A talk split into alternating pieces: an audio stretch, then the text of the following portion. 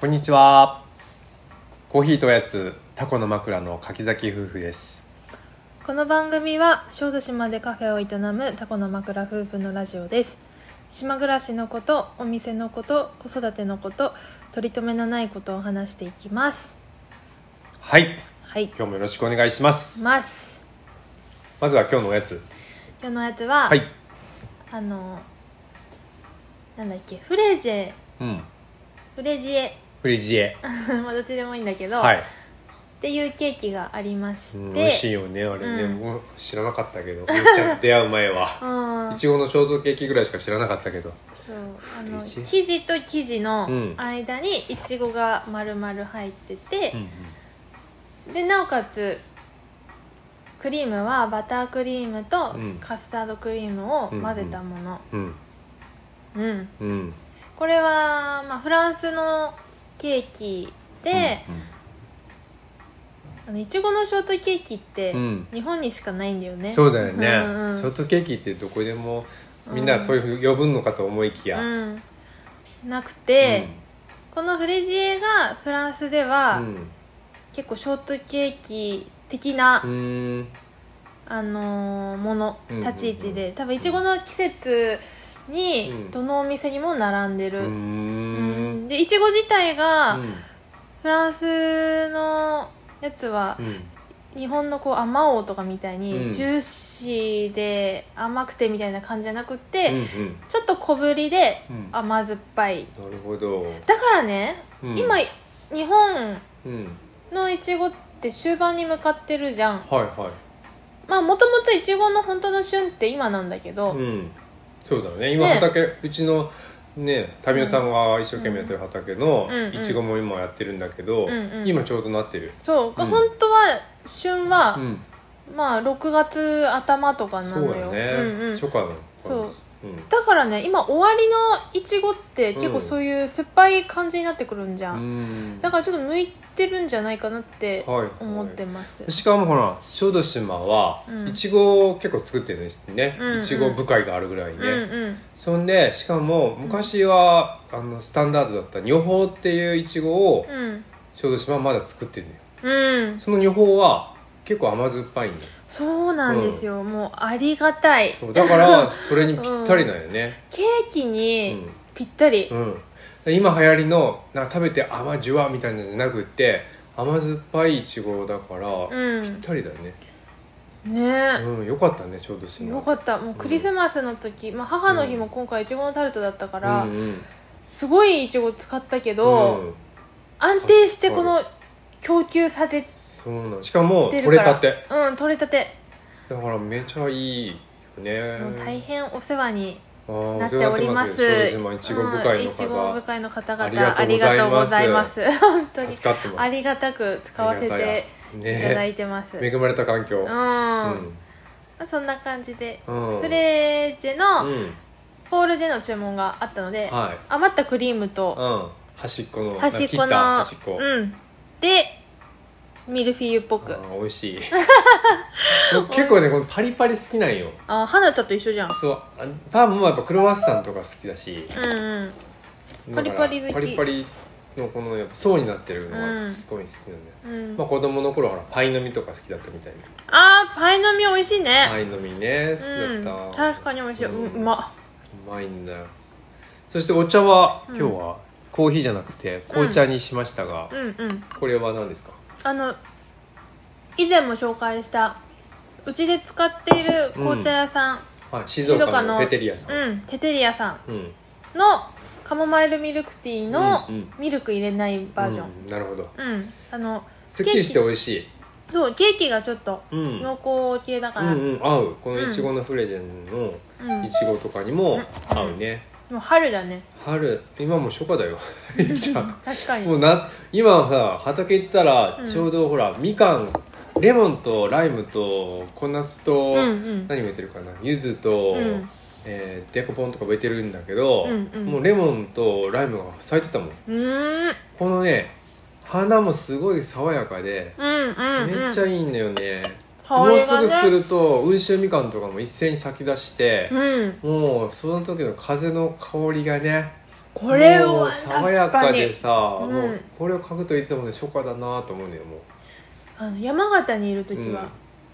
こんな匂いしなかった、ああちょっとシトラスみたいなねそうすごいいい匂いなんだよね、うみかんの花そうんあオアシスのゆうたくんってさ、うなんだよみかんの花のうんうんあコーディやアル作ってたよ作っね、てたなんか花をね、うんうん多分取ってきてうんそれを使ってやるのよ、うんあれ美味しかったよね美味しかった美味しかった香りが、うん、なんかやっぱみかんともうちょっと違って、うんみかんの花の味なんだよねそうだね、そしてみかんが終わったら5月末ぐらいにオリーブの花も咲くんだよ、うんうんうんそれもうんなんかなんていうかさうんいい香りするよねちょっうんと、ううんん嗅いだことない香り多分あ嗅いだことないって嗅いだことあるあじ人生でね、うんうん人生で島に来るまではそうそうあのね金木犀かなんよオリーブはあそうなんだ、うだから金木犀って木犀か、うんで金木犀の花はオレンジだけど、はいそれの大きさをねあ白くしたような感じ確かにそんな感じ、言われてみればそうそれが咲いてうんその後散っていくんだけど散るとオリーブの根元が白い、まあ、雪積もったみたいになわ素敵、るねそんなああなるほそどんな季節です初夏の季節ですうよーもう、んあそしてこまカマミールを、うんね本当はミルクで割るミルクに入れてカ煮出モすマ感イじルなんだけミルどクティー、お湯で煮出してうん、いいそれもすごい人気だよね,し、うんそうだよねあのーそれをずっと頼む常連さんも、あのカモマイルミルクティーね、うんうんうんもう来たら絶対もうカモママイイルミルっルクテてィーねいう方もいますそうだねその結構人気のカ人気モマイルミルクティーですね、うんうんテテリアさんのすごいお茶美味しいしね美味しいねもうもう来てほしいね、うん来て本当ほにしねい小豆島にもわーワークショップとかですね本当はねえしてほしい,、してほしいですよねうんコーヒーとおやつ、うんタコの枕だけどうん、その日は、えー紅茶とおやつとかにしてあーでもそれ多いなうんおじさん、うん、ですごい雲の上のさあうん平野咲子さんのラジオをね、うん僕たち好きで聞いてる時うんうんに一回ねゲストに出てうん時があって、面白い人だなと思ってねうん、うん大西さん、大西さん紅茶を注文すると、うんたおそらく万年筆で書いたであろう、メッセあーのジ一筆うん寄せてくれてるんだけど、はいあの天才の字をしていますあーそうだね、 うん、あんな字を書きたいもんですよ僕もいやー書きたいねちょっとうん丁寧になんかなんていうの読みやすいように書いちゃうあー、うん読みやすいでも、なうん、うんうんうん、そうだからその、大西さんのその筆跡を見てさ、うん万年筆に憧れてああそうだそう今3年日記を書いてるんだけど、うんうん、今2年目で、はいはい2年目かいかけたら、うんあのー、万年筆に変えようかあとーそれで3年目書くのあーでもどうしよう3年書いてからにしようかないや2年続けて3年目を万年筆に書くっていいんじゃない、でも絶対花田にさ、うんインクを倒されたりさああ今ねうんだから3年経った頃にはそうそうそうそがう落ち着くか落らち着いてるからしかも万年筆ってうん高価なのよ、そうだいいやつようんねいいやつで、うん買うからには、うんなんか本当に気に入ったやつ欲しくあっーもてう一生使えるような一生だ使えるようなだから、なるやっぱり3年書いてからにしようかなほど、うんその時に僕も買って えダメだよさ何も達成してないのに、いや一緒に僕もそしてうん大西さんみたいなこう自由にもうもう文字が走っているようなうん字を書きたい、あーでなんか達成しないといや僕だってほらちょっと1年ごとだけど日記書い日記っていうかうんメモしてるじゃん毎日あまあね、うあーでもいいかもねお客さんになんか一筆寄せるときに、マネ室のそ方うサラがサラっとね、うん、コーヒー屋さん的にもそうでしょちょっといい気がするああそうですやっぱり歌舞伎さんっていうね僕のうんすごい憧れてるうん東京のコーヒー屋さんも一筆書いてくれてるんだけど、うんうんまあそこ万年筆っぽいね万年筆あ、テテリアさんは、うん細め万年筆うんうんで歌、舞伎さんはねまあ綺麗な字なんだよねうん、でそインしてクちょっとも薄めの黒み薄たいいなうんそうそうそうそう、うんだからそのインクを選ぶのも楽しそう、そうだうね、ーんあー何にしようかあのまだまだ1年ぐらい1年半ぐらいあるからそう ねそんなどこまで行ったっけおやつああとそう紅茶の紅話紹し介たんだそんな感じそうでそううん毎回これをなんかなんだね、うんあれこれをきっかけに食べてるねうんそうだね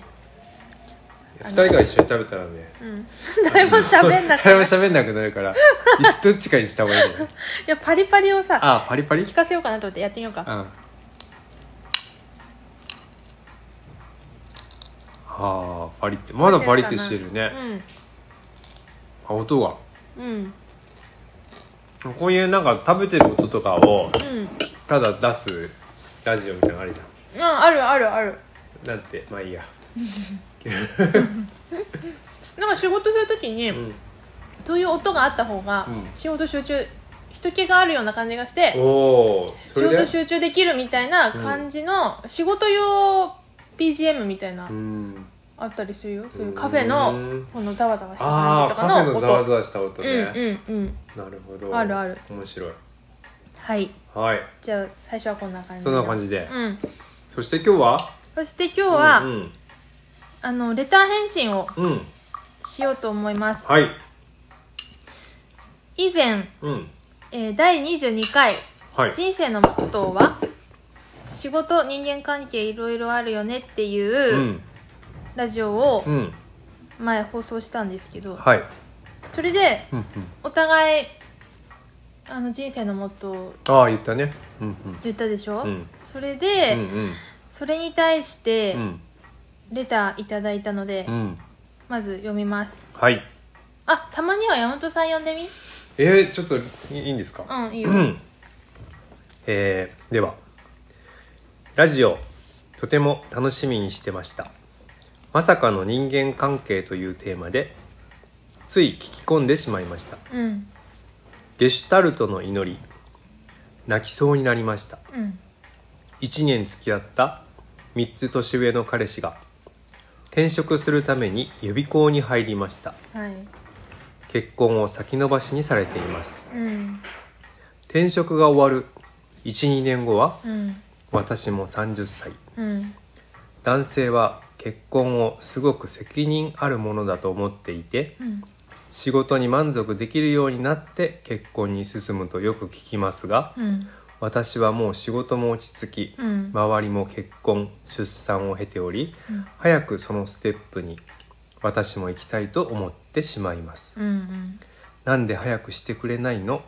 と彼へのイライラもうんでもゲシュタルトの祈りを聞いてお互いに期待をせずあるがままに進んで縁がなかったと受け入れるのも人生の一つなのかなと思い始めましたうん人生は難しいですねでも楽しいですお二人もこれからも仲良く笑って生きていってくださいねとありますありがとうございあまりがしとうございたますそう私その時に、うんゲシュタルトの祈りっていう、はいまあ心理学というか、ううんんーんまあ、読んだんですようんで私このレター聞いた時うに、んあそういう風に捉えるんだなと思っうて、やっんぱその人聞く人の立場によって、うんどう響くかって結構違って、うんうんじゃあちょっともう一度このレターを踏まえた上で、はいゲシュタルトの祈りを読むと、うん私は私の人生を生きあなたはあなたの人生を生きる私はあなたの期待に応えるために生きているのではないしあなたも私の期待に応えるために生きているのではない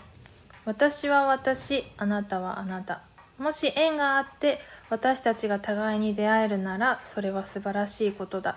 しかし出会えないのであればそれも仕方のないことだうんっていうのが、はいゲシュタルトの祈りうん。なるほそうそううん相談聞いた上で聞くと、ど。うん。確かになそううだね。ん人生ね、まあ二人一緒にこう力合わせてぁうんいければ一番いい一番じゃないかまあいいと思うんだけど、うんまあそれぞれの人生をそれぞれが楽しんで生きていくっていうのもいいんだよね。うんうん。でもね、うん察する私はこの本当方の同世代。うーん同世代だし、あのー女子はうね、ん。そうあるんだよいろいろあるんだね。 まず30手前でうん絶対一う回んその波が来ると思う、はいはいはいみんな出産ラッシュ、うん結婚しするみたいうんなうんうん感じ周り絶対そんな感じ親もね、そろそろ結婚かなっていうんううんうん謎のプレッシャーが、あーあったりして周りにはねた多あ分るし30超えると、うんまたしばらくその波なくなるんだけどはいはなんかでで周りにを見いてう、んあ私もって思うのは、うん確かにうん女子は通る道だと思うーうんんなるうでももう一つ思ったのが、ほまあ、同世代だからこそ、どうんうん私の周りもそうだけど、うん30手前ぐらいってね転職をめっちゃ考える時期なのよ、うんもしくは自分で起業したり、うんフリーランスで働くことを選択し始めたり、そういう転換期でもある時期じゃはん、いうんうん30ぐらいって、うんうん仕事とか生き方をちはいょっとどうしようこれからうっんてうん考える時、はい両方わかるなと思って、うんなるほどねそう今回レターくれた方のうんあの相談っていうか感じたこともわかるし、逆に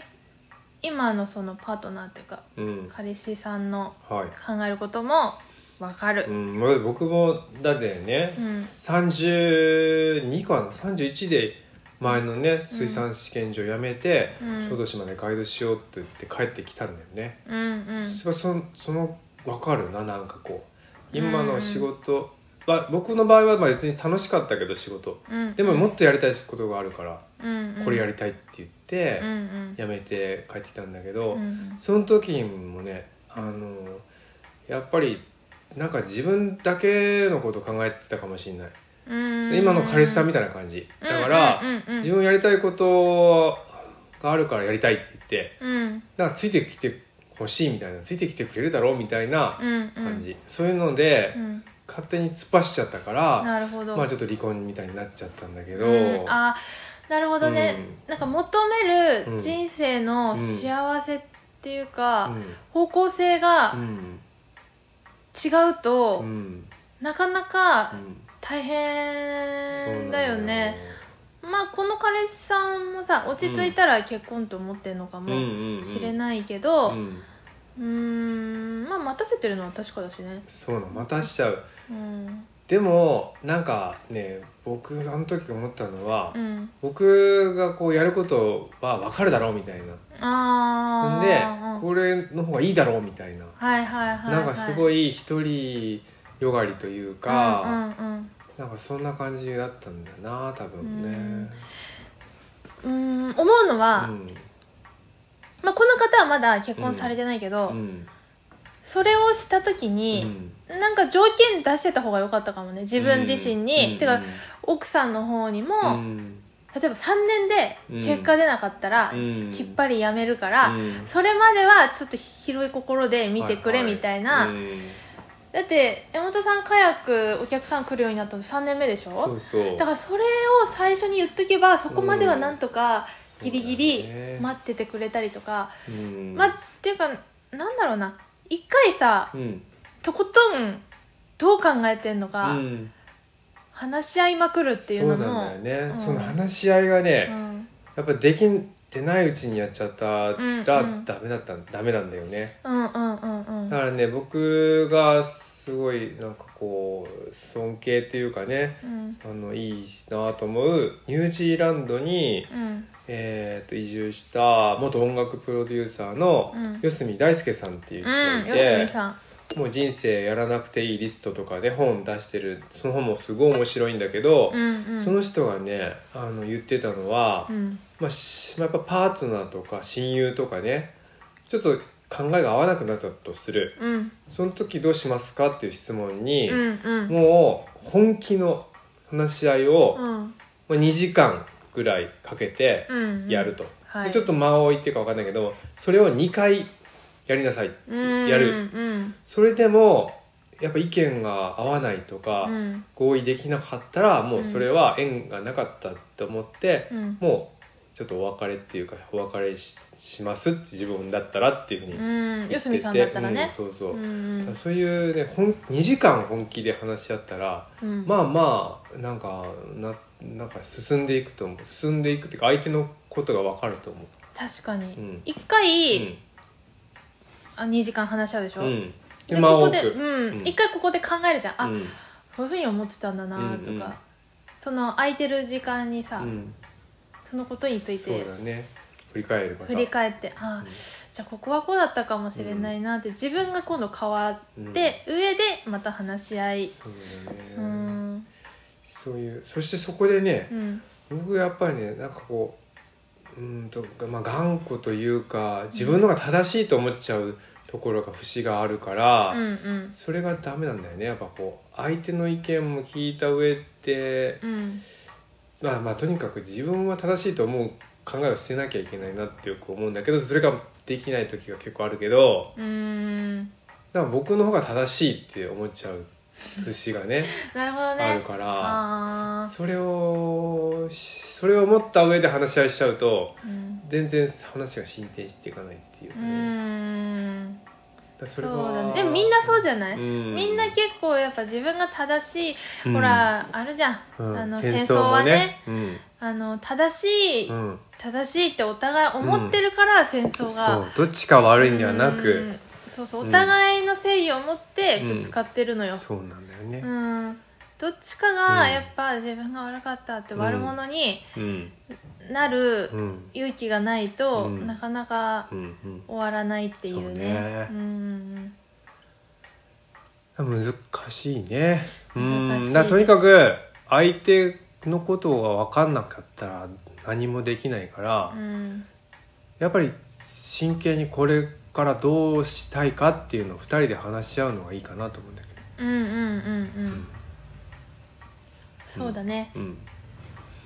みゆきちゃんとかなんか思うところありますかえっとねうーんまあ大事なのはやっぱその彼がさ、ん最終的にどうしたいと思ってるかうんだよね質問者さんながんか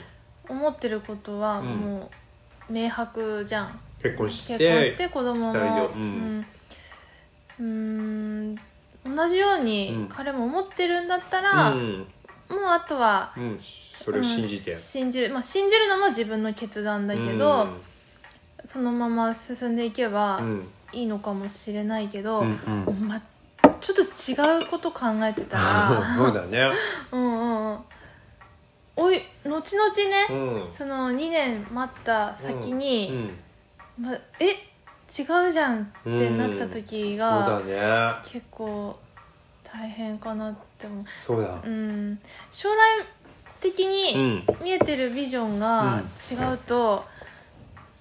なかなかどんどんこうそのしわ寄せがそうだねう。ん後でちょっと後悔しちゃうとダメだな。うんうんうん、んそうだねうんやっぱ2人で生きていきたかったらうちらもめっちゃ話し合いとか、うん話すっていうことって大事だなって常そうだね々思うけどうん。あの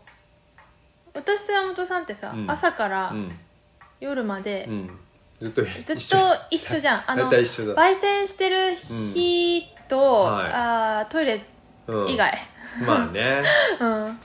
まあどっちかがあなたと散歩してる時とあか。あそうそうそうほぼう。うん。一緒、そうね。うん、普通の多分